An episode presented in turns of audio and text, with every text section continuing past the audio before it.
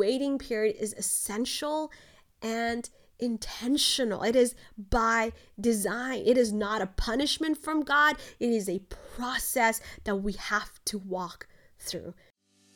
Hey, friend, I'm Simi, your Christian mentor. And if you're here, that means you are ready to level up your walk with God and live the abundant life He has for you.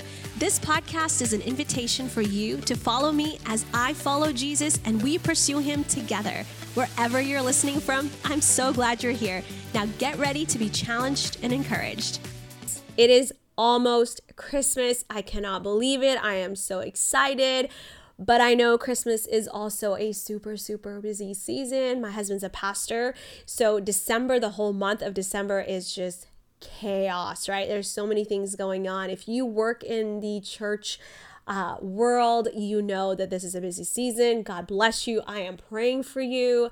I also have two kids that are elementary school age, so they have a lot of activities and parties, end of the year stuff. And so it just keeps me super busy. But at the same time, I think this is a season all about waiting, right? Christmas season, you do a lot of waiting in lines to buy gifts for people, waiting for Amazon to deliver all, all your orders. Um, I don't know about you, but I'm one of those people that if I order something online, I'm literally opening the door, checking my mailbox every day until they arrive because I hate waiting, okay? Um, then we're waiting for family to arrive so we can eat dinner together because everybody has that one family member who shows up late to everything, right? And if you don't know what I'm talking about, you're probably that person. So, get to family dinner on time.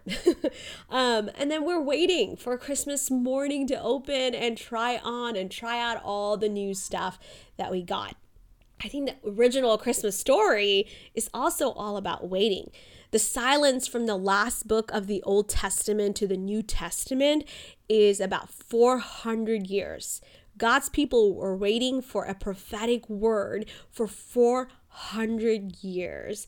From the moment God said the seed of the woman will crush the serpent's head in the book of Genesis, they had been waiting for the Savior.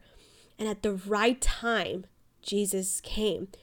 And Jesus chose to come as a baby, not a full grown 30 year old man to do ministry, but he would wait 30 years living a normal, anonymous life. Crazy, right? Because I know it's not just me. Nobody likes to wait. Even babies don't like to wait. They are screaming and crying till they get that pacifier or that toy or they're picked up. And adults, we don't like to wait because ain't nobody got time, right? We are busy. We want what we want. So the waiting seems just annoying and kind of pointless. Like, what is it that we're waiting for? So often we get it wrong in the waiting. We mess up the waiting seasons of our lives. But the good news is, when we look at the Bible, some of the heroes of our faith got it wrong too. And we get to learn from their mistakes and learn how to do it right, how to wait in a godly way, wait in a way where we are not wasting that season. Today, I want to talk about the three temptations we face when we are waiting that often trip us up. Number one, we try to help God. We try to help God. We see this in the life of Abram and Sarah. Notice I said Abram because that was his original name before he had kids. Abram means father. And Abram and Sarah, they are old and Sarah is barren, but God promises them a son.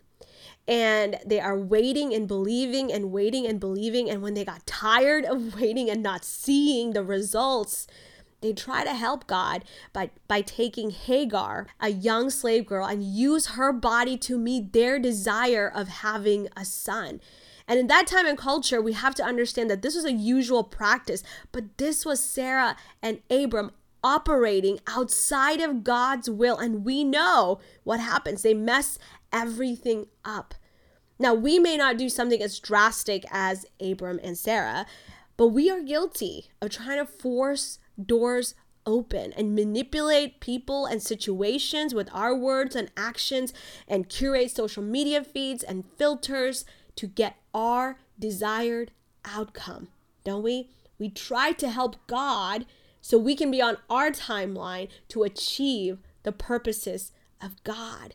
we make excuses because it's for something good, but we are working outside of God's will when we're operating in our own strength and wisdom. Number two, we make our own God.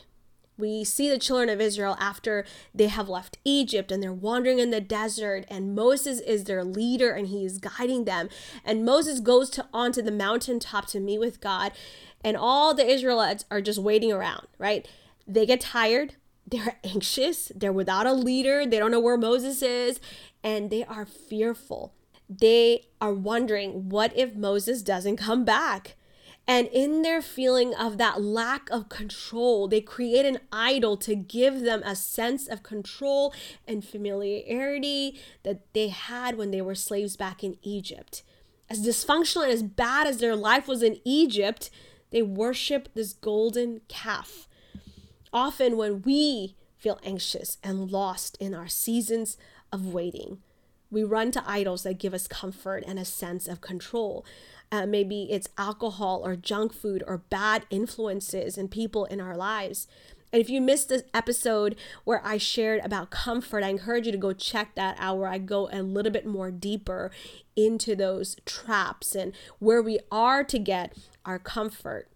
That episode I'll link in the show notes for you. Number three, in the waiting, we have this temptation to give up on God. We talked about Number one, we try to help God. Number two, we make our own God. Lastly, the temptation is to give up on God. Peter is my favorite disciple because I see so much of myself in him. He's passionate but inconsistent. He fiercely loves Jesus but doesn't always understand Jesus. When Jesus is arrested and being crucified, Peter is nowhere to be found. He flees the scene and denies Jesus three times, saying, I don't know him. Peter is just so disappointed that he gave up three years of his life following Jesus, all to see Jesus just die. Jesus' rescue plan for his people was not what Peter had imagined, and that disappointment causes him to drift away from being a Jesus follower and back to being a fisherman.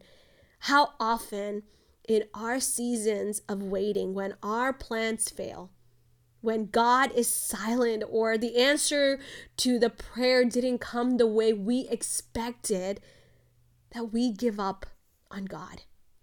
See, waiting is a journey, but we all just want to get to the destination. We don't want to go through the process, but we have to understand that the process is part of the purpose. The waiting period is essential and intentional. It is by design. It is not a punishment from God. It is a process that we have to walk through.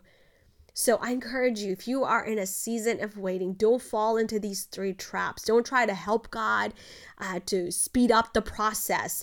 Don't make other gods to give you a sense of control and comfort in your season of waiting. And definitely, I encourage you don't give up on God when He doesn't show up in your timeline or the way you wanted Him to. Today, I want to encourage you if you're walking in a season of waiting, to go to God. Go to God with your disappointments, with your worries, with your anxieties, with your fear, with your frustrations. Go to Him and cling to hope.